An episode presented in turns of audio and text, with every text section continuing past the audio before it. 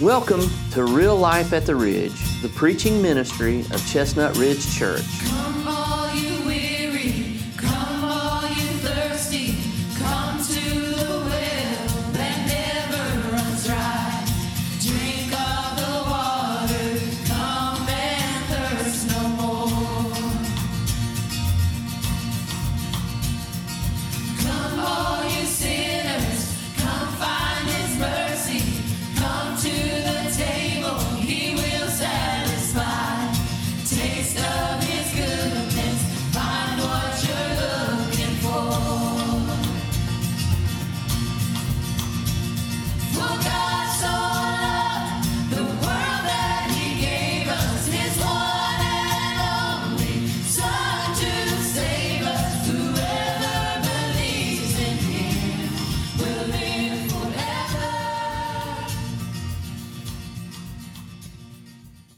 Uh, I'm going to invite you to go to John chapter 17 again this morning. We'll have one more message after this week out of John chapter 17. And next week, uh, by way of title, just to kind of give you an idea, I know it's going to be the 4th of July. Um, fireworks don't happen until nighttime, so just saying, put a little plug in there. Our title next week will be Waving Old Glory. Waving Old Glory. And uh, but this week, I want to finish with these thoughts uh, about the gospel. As we'll get ready to read in just a moment a few verses, the gospel is what saves me, it's what sets me apart. And this morning, we're going to talk about the fact that it's what sends me. It takes God's grace to understand it, it takes God's grace uh, to receive it, it takes God's grace to live it. And that's where we're at today is the, the, the fact that we're making the transition that, that God has now sent us out. So let's read in John chapter 17, verse 13 through 20. And if you would stand with me as we read God's word. John chapter 17, verses 13, 13 through 20. But now I come to you, and these things I speak in the world, that they may have my joy fulfilled in themselves. I have given them your word, and the world has hated them because they are not of the world, just as I am not of the world. I do not pray that you should take them out of the world, but that you should keep them from keep them from the evil one. They are not of the world, just as I am not of the world. Sanctify them by your truth. Your word is truth. As you sent me into the world, I also send them into the world. And for their sakes, I sanctify myself that they also may be sanctified by the truth. Father, there's a word that just seems to repeat and ring loud and clear out of this text. It's the word truth. Were it not for truth, we wouldn't be saved. Were it not for truth, we wouldn't be set apart. And were it not for truth, we would, we would have no mission. But we do have a mission.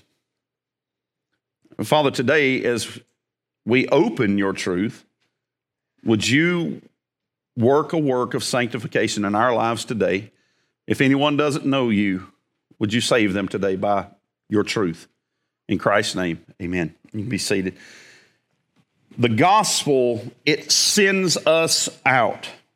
Did you know that Christ has purposefully sent you and sent me on a mission? Purposely.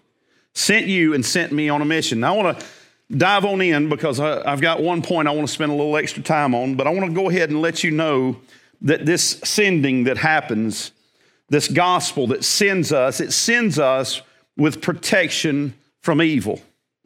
It sends us with protection from evil. There'll come a time in the near future that we'll deal with spiritual warfare a, a little more intense. But this morning, I just want to give you just a, just a snapshot here of the fact that the gospel sends us with protection from evil. Look at verses 13 through 15 one more time. He says, But now I come to you, and these things I speak in the world, that they may have my joy fulfilled in themselves. I have given them your word, and the world has hated them because they are not of the world, just as I am not of the world. He says, I do not pray that you should take them out of the world, but that you should keep them from the evil one. Some translations would translate it out as to just simply keeping them from evil. I believe contextually, I believe that's a good translation that we have from specifically from the evil one. But either way you look, we know that there is an enemy. And we have an enemy because God has called us. That's why we have an enemy. You know, I've often said in my own personal life that if I make the statement that the, that the devil is after me, it's kind of an arrogant statement. The devil would never want to be just after me. The devil is after the glory of God. And if the glory of God resides in you and resides in me, then we are enemies. We're enemies of the one that, that hates everything that is good and lovely in this world. And so I want to take you to a, a thought here, uh, read a few verses.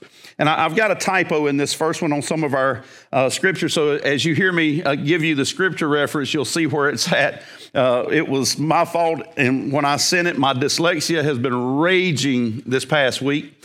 And uh, so I got a couple of things flipped around, but uh, God, it's all good. Matthew 10, 16 through 20 says, Behold, I send you out as sheep in the midst of wolves. Therefore, be wise as serpents and harmless as doves. But beware of men, for they will deliver you up to councils and scourge you in their synagogues. You'll be brought before governors and kings for my sake, as a testimony to them and to the Gentiles. But when they deliver you up, do not worry about how or what you should speak, for it will be given to you in that hour what you should speak. For it is not you who speak, but the Spirit of your Father who speaks in you. Behold, I send you out as sheep in the midst of wolves. Now, let me make a statement to you. I have less trouble with plain old sinners than I do with the people trying to justify them. And a lot of that happens in church life. Now, I'm thankful that I, that's not a, a normal, a normative around here now, I'd love to tell you it's not all, it's always been that way, but that's not true. But throughout my, uh, my walk as a Christian and my walk as a pastor, I've come to find out that some of the people that will dive on you the most will be the people that are trying to preserve the sinful lifestyle of others. Listen to this. He does not keep us from evil, from the evil of trouble and hardship, but from the enemy of God's authority and from the evil of our own flesh on top of it all. That's what God's after. He, he doesn't take us out of the world. Jesus says, I'm not praying that you take them out of the world, Lord, but that you send, that I sent them into the world and that you keep them and preserve them from the evil one. It's kind of like it was said one time a ship is to be in the ocean, but the ocean's not to be in the ship.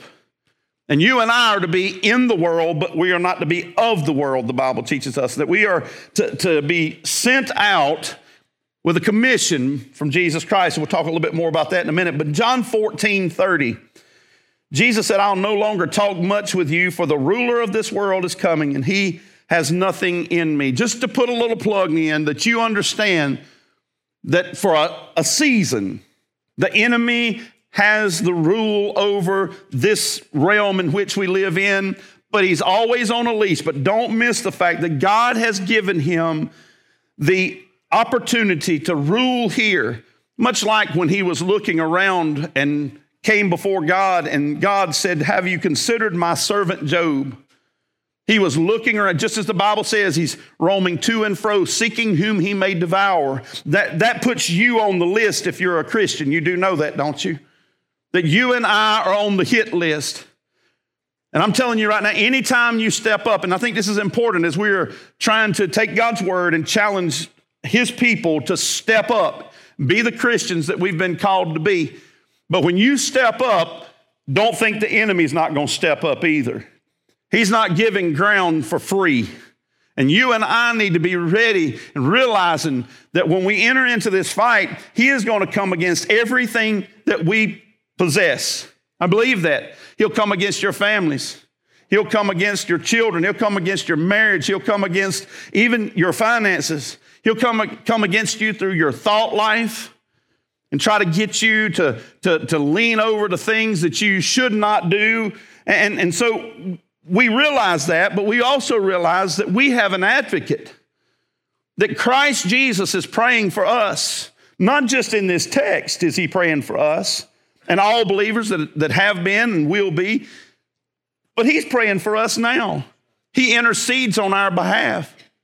He's not left us as orphans either. When he left, he sent the Holy Spirit to dwell within us to testify of Christ.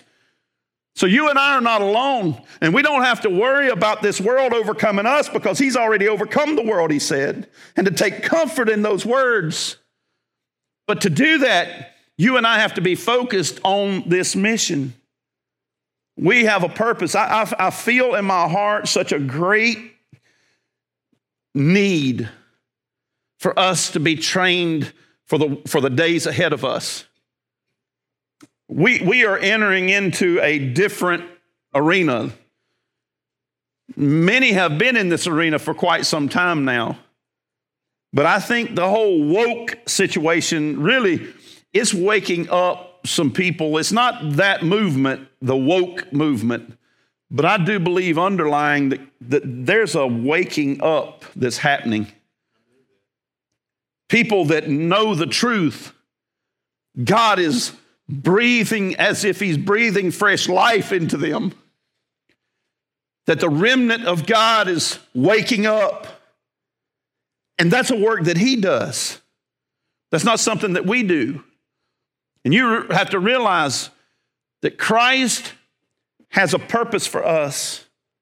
How would you like to tell your teenager who now has their driver's license, and you'll, uh, for everybody that has a child that gets to the age to where they can drive, isn't it a blessing to be able to send them on a grocery store run? Can I get a witness?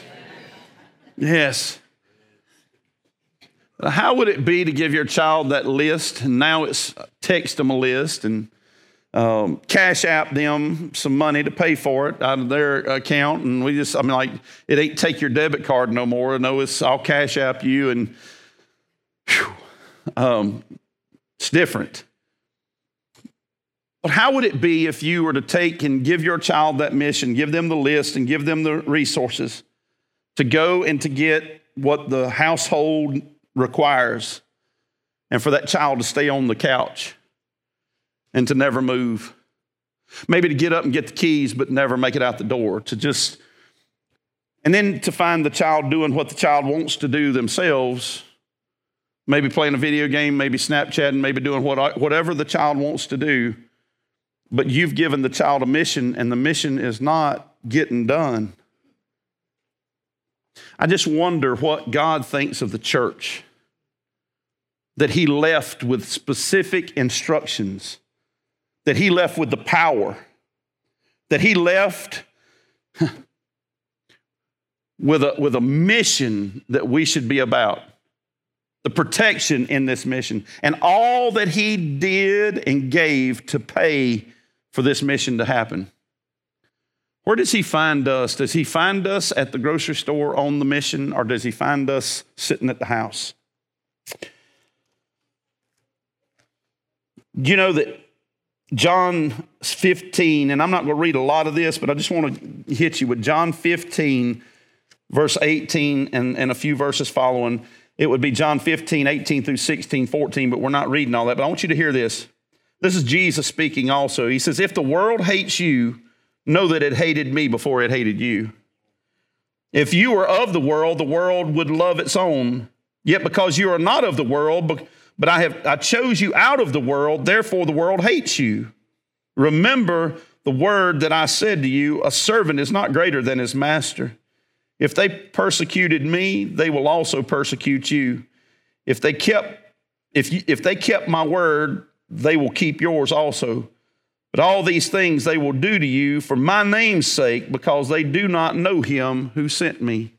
And you have to understand, we are on mission for his name's sake, his great namesake. Don't ever forget that.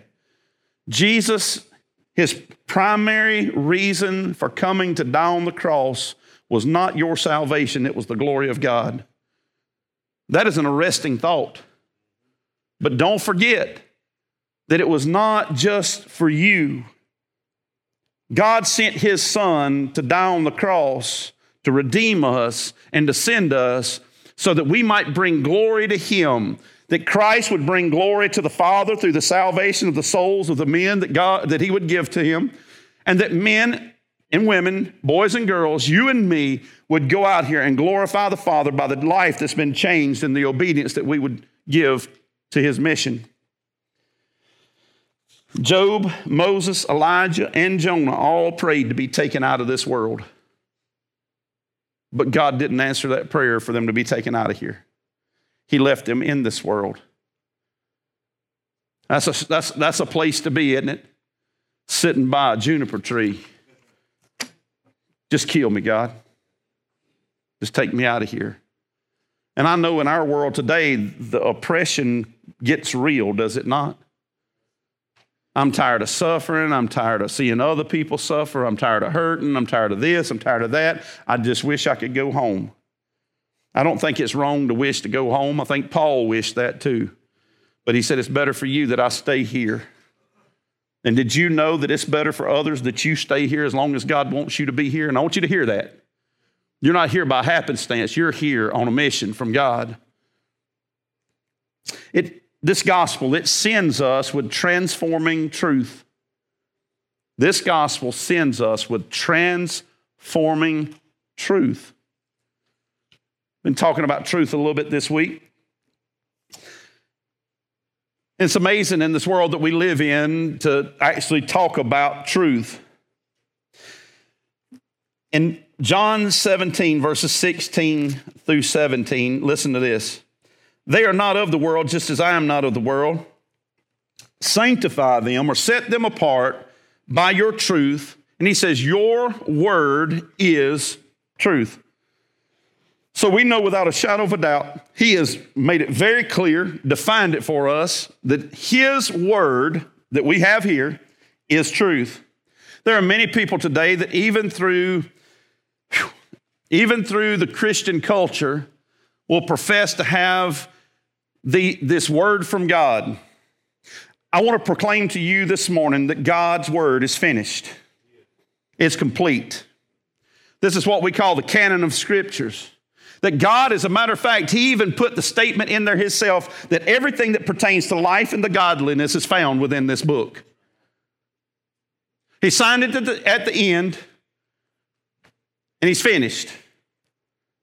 That's why He gave us the end of the book. He didn't stop in the middle and go, I'll give you the rest when you come along. And only God can do that. Why do I say that? You be careful about people prophesying over you. That doesn't mean that certain things don't happen, but you be careful about people telling you things that God has not shared with you through His Word Himself. Listen to what it says in John 8 31 through 36. And Jesus said to those Jews who believed him, If you abide in my word, you are my disciples indeed. And you shall know the truth, and the truth shall set you free. They answered him and said, We're Abraham's descendants. We've never been in bondage to anyone. How can you say you'll be made free? And Jesus answered them, Most assuredly, I say to you, whoever commits sin is a slave to sin, and a slave does not abide in the house forever, but a son abides forever. Therefore, if a son shall make you free, you shall be free indeed. Now, listen, he gives the context of what he's talking about there. So many people have a lot of uh, misunderstanding about what freedom is. What he's talking about here is that the Word of God, the truth of God's Word, is going to make you free from the sin that your flesh wants to fall into. So often we think that freedom is, some feeling that we have. Well, I feel lifted up today. Do you know whether I feel lifted up or let down? God doesn't change. His word is true, is steadfast, it's immovable. And he says that if you want to be free, what you need to be free from is a sinful appetite. I've seen plenty of people roll in the floor. I've seen plenty of people shout. I've seen plenty of people sing. And I've seen plenty of people tote a Bible that's got markers in it and go out and live like hell the rest of the week. And I've struggled with things myself through the week, but I can tell you now, I think for the Christian, when the struggle comes, it's when we get out of His Word. If we stay in His Word, the Bible says we are His disciples indeed.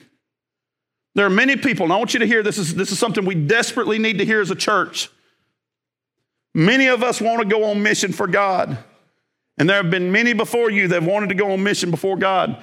But if you go on mission, you go on mission for God without the Word of God keeping you in, in, the, in the sanctification process that you need to be in, you are going to fall and fail. You can't keep yourself.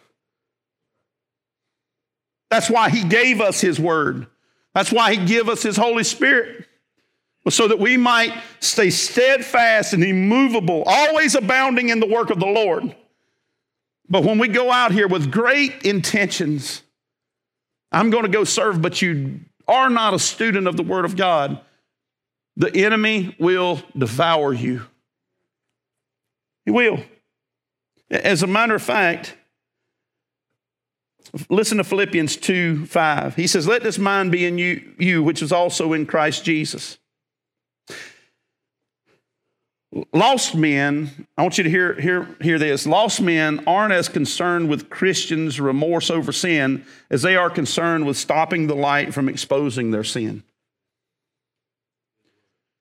Christians, us as Christians, if we are His children, we should remorse over sin.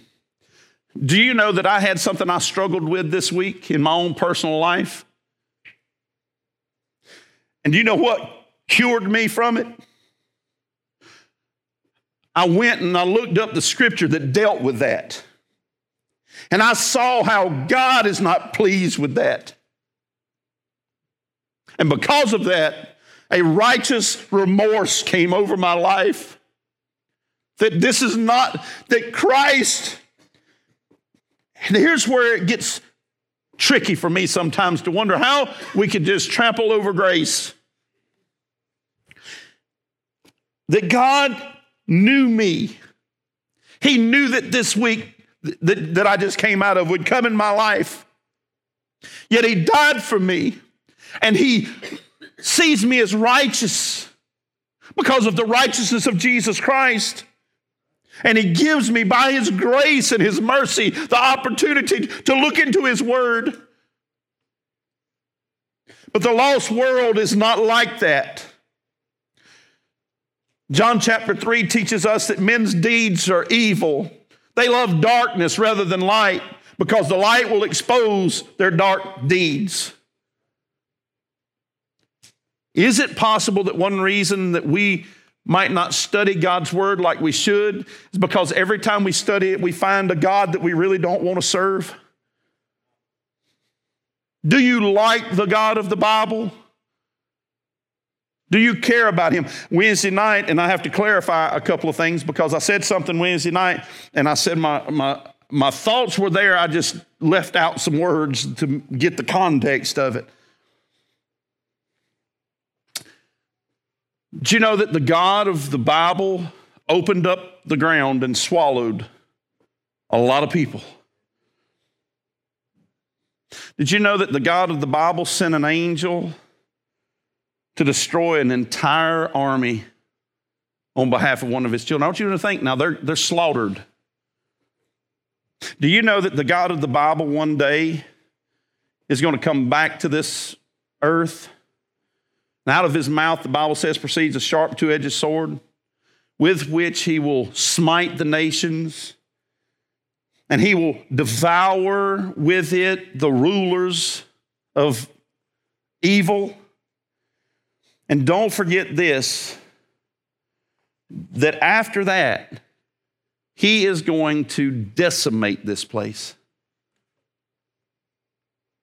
That everybody that's living their life will end. Well, I say their life will end, their life on this earth will end. They will be brought before judgment with no more opportunities. And a lot of people think that's not fair because they're going to be people of all ages, from the womb to the tomb. They're going to be people of all ages standing before Him. That's the God of this book. And if we don't square with these things, then we're not living in the truth. That my God actually hates those who practice unrighteousness. The Bible tells us. I told you last week, I- I'll just reiterate it, but I just want you to get it. Yes, he is not pleased with sin, but it's kind of like the gun battle. Do guns kill people? No, people kill people. Sin is something that is born out of the lust of our hearts. A tree's not sin. A car's not sin. People, other people are not sin. But if I love that tree more than I love God, that's sin. And God, one day, is going to settle all accounts. That's the truth of His Word. I just want to give you a little lesson in truth once again, just to kind of confirm a few things. And it's hard, I get it, it's hard. But see, the wrath of God was upon us. Why? Because we were sons of disobedience, just as the others. And what does it mean that the wrath of God was on us? His righteous anger was going to be poured out upon us. But God, who is rich in mercy, sent Jesus Christ to die for our sins. And when we are saved, now the enmity, the, the war, it's ended. His wrath does not abide on us anymore. Amen? There is therefore now no condemnation for us. No wrath upon us. But understand, don't you don't don't lackadaisically just run past this. Anybody that's not in Christ, the wrath of God abides on them, and every day that they live in that unrighteousness, his wrath gets heaped up more and more. And one day his wrath is going to be poured out. And see, we can't understand that because we don't understand righteous indignation. We don't understand righteous judgment. You and I can't judge rightly. That's why we, we are not the judge of the lost world. We're not. He is righteous, He is perfect, He is holy. But don't you miss that truth tells us that He is going to settle account with it. Psalm 119, 9 through 12 says, How can a young man cleanse his way? By taking heed according to your word. With my whole heart I have sought you. Oh, let me not wander from your commandments. Don't miss these, these words. He, he, he said, according to your word, and I have not, let me not wander from your commandments. Your word I have hidden in my heart that I might not sin against you. Blessed are you, O Lord. And he says, Teach me your statutes. Your word I've hidden in my heart that I might not sin against God. How does it get into our hearts? It comes into our mind. Romans chapter 12, verse 2. Renew your mind. Your mind transforms, the, the Word of God coming into the renewing of our mind transforms our will into His will. We now want what God wants.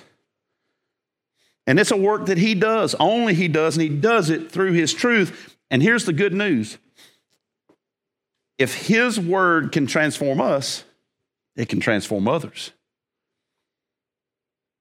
Can you hand me that box of tissue, please? I have to have, I'm sorry, my box is empty up here. God bless you, brother, for your Christian service. Amen. Amen. His word. In other words, we cannot live off of our feelings. This is important. We can't live off of our, our feelings. I'm not saved because I feel saved. If you go off of your feelings about your salvation, you're going to go around doubting a lot. I'm saved because I know I'm saved. And how do I know I'm saved? I'm saved because I know that the Word of God is true. And what the Word of God has said would happen in my life is happening. And one day I might feel like it, the next day I might not. But the Word of God tells me that He is the one that's holding the covenant together. He's steadfast, immovable. He can't be shaken. He's not going to die. He's already proven that. He can't stay dead. Russian chess pro Kasparov said this The point of modern propaganda is not only to misinform or push an agenda, it is to exhaust your critical thinking so as to annihilate truth. And I want you to hear me today. That's what's going on. That's what's going on in our world today. People don't want you to be critical thinkers. They do not want you studying the Word of God. They want you to listen to what they tell you and indoctrinate you with their ideologies. As a matter of fact, we have lived, for the most part, in a place that was governed primarily by truth at the end of the day in the court system. See, that's why you've got to have law to start with because you've got a judge there. And what does the judge go by? He goes by the law. He can't go by his feelings, or she can't go by her feelings. They must go by the law. But now we have people who are writing new laws. And in the new laws, you and I are wrong for thinking that this book is right. And it's kind of a, a well, if you would say we were in a pickle. Because now it's like, well, why won't you just leave us alone? If we want to live this way, let us live this way. But yet God says, go out. And go out with what? With the truth. So what do we do? Do we huddle up in our little holy huddles within the church building and we get tighter and tighter or do we go out into the world? When our circumstances, and I, this, is, this is a thought for you to keep, when our circumstances change, does it give us the right to reconsider the meaning of truth as we understood it before the circumstances changed? You see, because that's one thing that has led to the mess that we're in.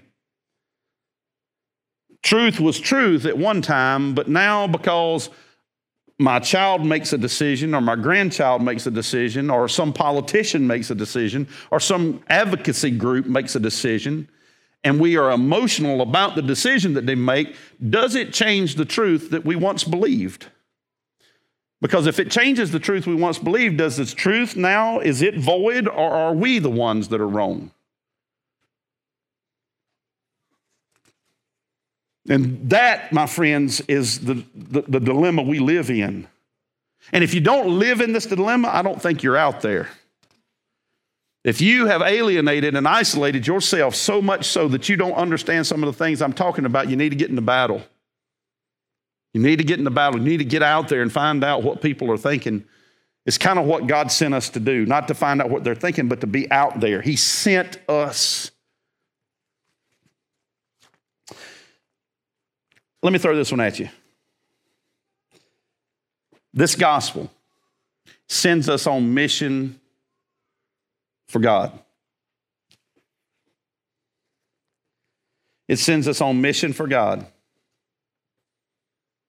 It sends us out with transforming truth, and it sends us on a mission from God. I just kind of want to settle this, this thought in at the end here. John 17, 18 through 20. Listen to what he says. As you sent me into the world, I also have sent them into the world. And for their sake, I sanctify myself, that they also may be sanctified by the truth. I do not pray for these alone, but also for those who will believe in me through their word. Did you know that, once again, this is a purposeful mission from God? That this, this mission that he's sending us on is a purposeful mission from God. Matthew 5 11 through 16. He said, Blessed are you when they revile and persecute you and say all kinds of evil against you falsely for my sake. Now, who's he talking to, church? I want to just get right at the end. Let's get, get, get together for just a moment. Who's he talking to? The church. That's good enough for me. He's talking to the church. Are you a part of the church? Now, did he designate which people he's talking to? He's talking to his disciples. Are you a disciple of Christ? If you are a disciple of Christ, guess what happens? That when you go out into the world, just as he sent us into the world, they are going to revile and persecute you. Now, wouldn't it be just awesome if we could cut some of this stuff out of the Bible? Wouldn't it make life just so much more simple? And I'm just telling you right now, because I'll challenge you with a thought in a minute. This is not what Greg wants. I got grandbabies. I pray that one day I get to see some great grandbabies. But you know, at some point in time, I'm going to die. At some point in time, I'm going, you're going to die too. At some point in time. I thought about the fact do I really want to spend my life behind bars for the end of my life? I'm trying to remember the quote. Some of y'all might can help me, but I, um, I, I put a quote from a pastor on uh, Facebook this week that the problem with preachers today is nobody wants to kill us.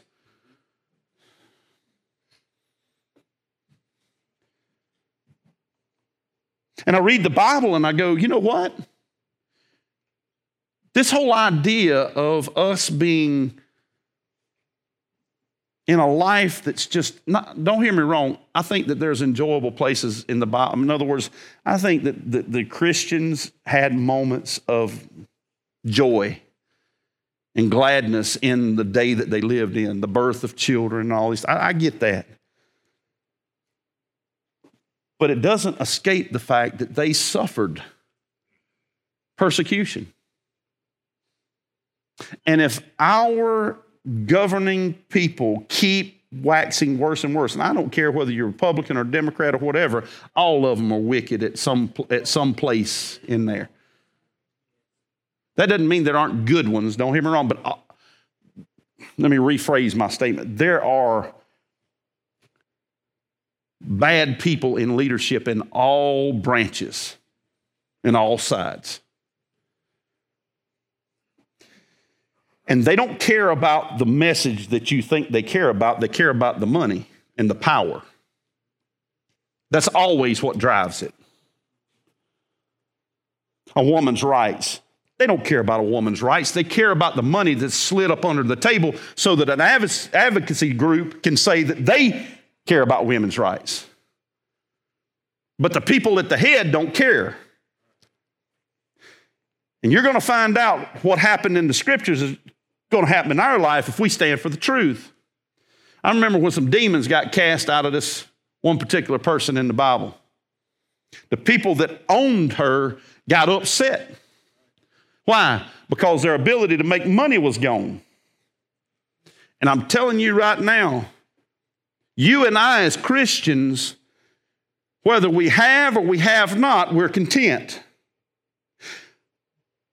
And so if we if we don't have the funds, it don't take away Jesus from us. We're on mission. As long as we're on the mission, doing what God wants us to do, we know that God's going to provide for our every need that we have, but they don't have that. And their lust for more has built and built and you go to messing with that, and you're going to find out something that these scriptures will be true. Blessed, and Jesus says, Blessed are you when they revile and persecute you and say all kinds of evil against you falsely for my name's sake, he says. Rejoice and be exceedingly glad, for great is your reward in heaven. For so they persecuted the prophets who were before you. You are the salt of the earth, but if the salt loses its flavor, how shall it be seasoned? It's then good for nothing but to be thrown out and trampled underfoot by men. You are the light of the world. A city that's set on a hill cannot be hidden, nor does a light, nor do they light a lamp and put it under a basket, but on a lampstand. And he gives light to all who are in the house. He says, Let your light so shine before men that they may see your good works and glorify your Father in heaven. Now, I remember in Bible school when they taught us that verse. Let your light so shine before men that they may see your good works and glorify the Father in heaven. That's all they taught us. They did not teach us that in order to glorify the Father in heaven, people are going to hate you. That don't mean that everybody hates you. Remember, remember what I told you earlier, weeks ago. It doesn't mean that everybody hates you. You hopefully don't hate me for preaching the truth. Matter of fact, I'm thankful to be in a place that I can preach the truth without being hated. And that doesn't mean that all the world hates you. That doesn't mean all your community hates you. But I'll promise you this those that are not of the truth, if you preach the real truth, the whole truth, nothing but the truth, they're going to hate you. Yay, right? But did you hear what he said? And this is something we're going to talk about next week. Did you hear what he said? For great is your reward. We don't live for this world. But if you live and die by the truth, he says, Great is your reward. Spurgeon said that Christ was the great missionary, the Messiah, the sent one. We are the minor missionaries sent out into the world to accomplish the Father's will and purpose. Christ was faithful in completing the work so that the Word of God and the work of God would become fully effective in the lives of His disciples. That's why He said that in, in verse 19, for their sakes I sanctify myself, that they also may be sanctified. He was going on mission to be crucified, to die on the cross. Here's a question from within to us Who's going to go? Who's going to go? You know, and, and the mission is not on us. It's just to go do it. But the mission itself, I mean, Ezekiel, God asked Ezekiel a question. He said, Can these bones live? And you and I have to take the platform to say, I'll not presume upon you and say yes, and I'll not doubt you and say no. But what I will do, God, is I will prophesy. I will preach your word. And if the bones live, it's on you, God. And if they don't live, it's on you too, God. It's yours. But I will do it. What will you go with? Will you go out with the truth? Because to go out with the truth, you have to know the truth. And to know the truth, you have to become a student of the truth. And, and let me just, I'm just going to say this. And I know this is not going to be a, a fan of a lot of folks. But I think one of the detriments to the Christian church, and I about fell into it myself, one of the detriments to the Christian church is all these Bible studies out here. All these, everybody thinks that we got what we need because we go watch some Bible study, we watch somebody teach on a DVD for 15, 20 minutes, and then we go through and we answer some questions. I'm not saying that they're wrong, but there is no substitute for you getting your nose in His Word. No substitute. For you and I just sitting down and opening up the Bible and taking God's Word one verse at a time and, and letting it just eat on us, get in us. I'll never forget Kenneth Ridings. God bless his heart. One of the men I miss the most in the Christian life. He was president of Fruitland. He said, Boys, I heard this every week. Don't you ever, ever, ever, ever, ever leave God's word and go to another man's opinion about God's word until you have heard from God about his word. You and I have got to become so desiring of the word of God that it is what we breathe, it is what we live. And I know this much I know more than I can live out already, but I'm not going to stop studying.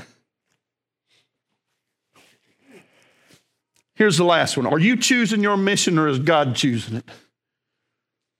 You choosing your mission or is God choosing it? Do you know that most often I find in the Bible the mission's uncomfortable? The mission's uncomfortable. I'll never forget my first pastorate. I used to build uh, rock crawlers. That was something I enjoyed. Going trying to drive a vehicle up the side of a mountain. Go up, you got to come down, and then there's multiple ways to do that. But in my first pastorate, see when God saved me, um, I still had one, and eventually I did. I mean, I, and I got rid of it and was on mission for God for several years without that. Got settled in my first pastorate, had access to a shop and to a couple of resources, and found one of the vehicles that I used to like to transform. Bought it, transforming it, but I had an intent. It was a godly intent too. I said, Lord, all these rednecks up here in the mountains where I'm pastoring, I'll just, I can take this and I can go witness to them. Sound like a good plan to me. Such a sacrifice, yes.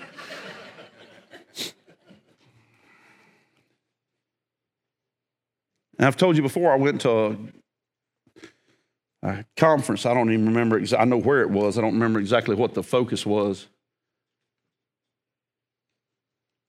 But I remember going, God drawing me down to the altar and commanded me to sell it. I'm like, you do realize everything's done except for the spray and the paint on it. That's the body work's done. The, all the mechanical stuff is done. I'm almost finished, God. Sell it. That's fine. I'll sell it. I'll sell it. And get, I'll sell it for a higher price than I should sell it for. I made an announcement from the pulpit that Sunday morning. I got back from that trip. I throwed a number out there. Got home. I ain't even sit down to eat good. One of the boys from up there said, "You serious?" I reckon. He said, "I'll be over in a few minutes." Are you choosing your mission so that your mission might be comfortable? Or are you just opening your life up to say, God, here I am, send me? With no strings attached. Do you know that sitting in amongst us today, there could be somebody that needs to be headed to training for full time vocational ministry? There could be some folks in here that You've heard God's call on your life to do a certain thing for a long time and you've not done it. There, there could be folks in here that you have no idea. You've never been on mission for God, but you really want to. You see what you got to understand about mission for God, from God? It might be chaperoning youth camp.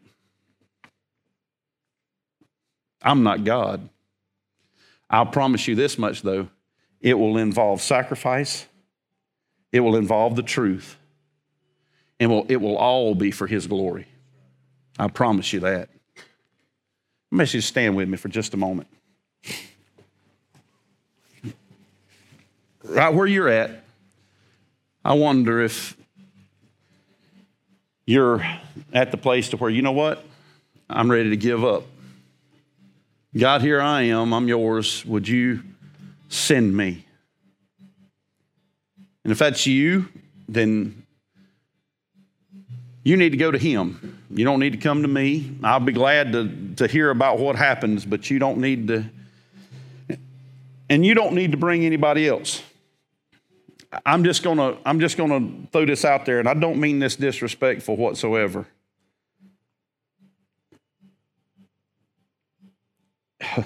I don't need somebody's permission to go do what God's called me to do.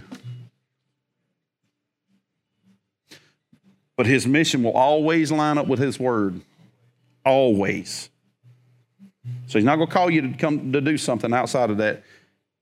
We have a lot of things we want, but is it his? Thank you for listening today. Pastor Greg wants to share with you how the gospel changed his life and how it can change yours too.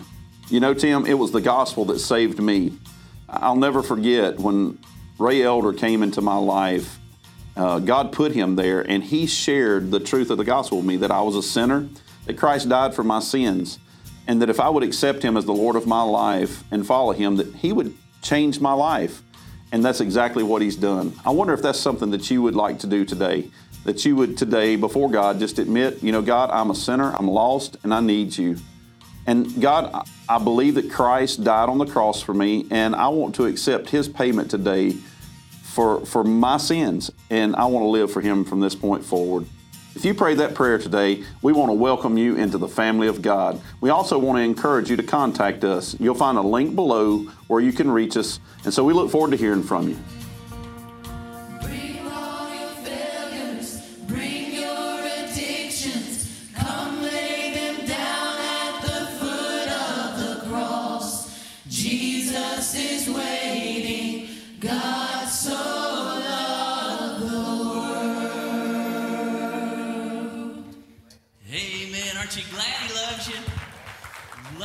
World so much that he gave his son for us. Amen. God bless you guys.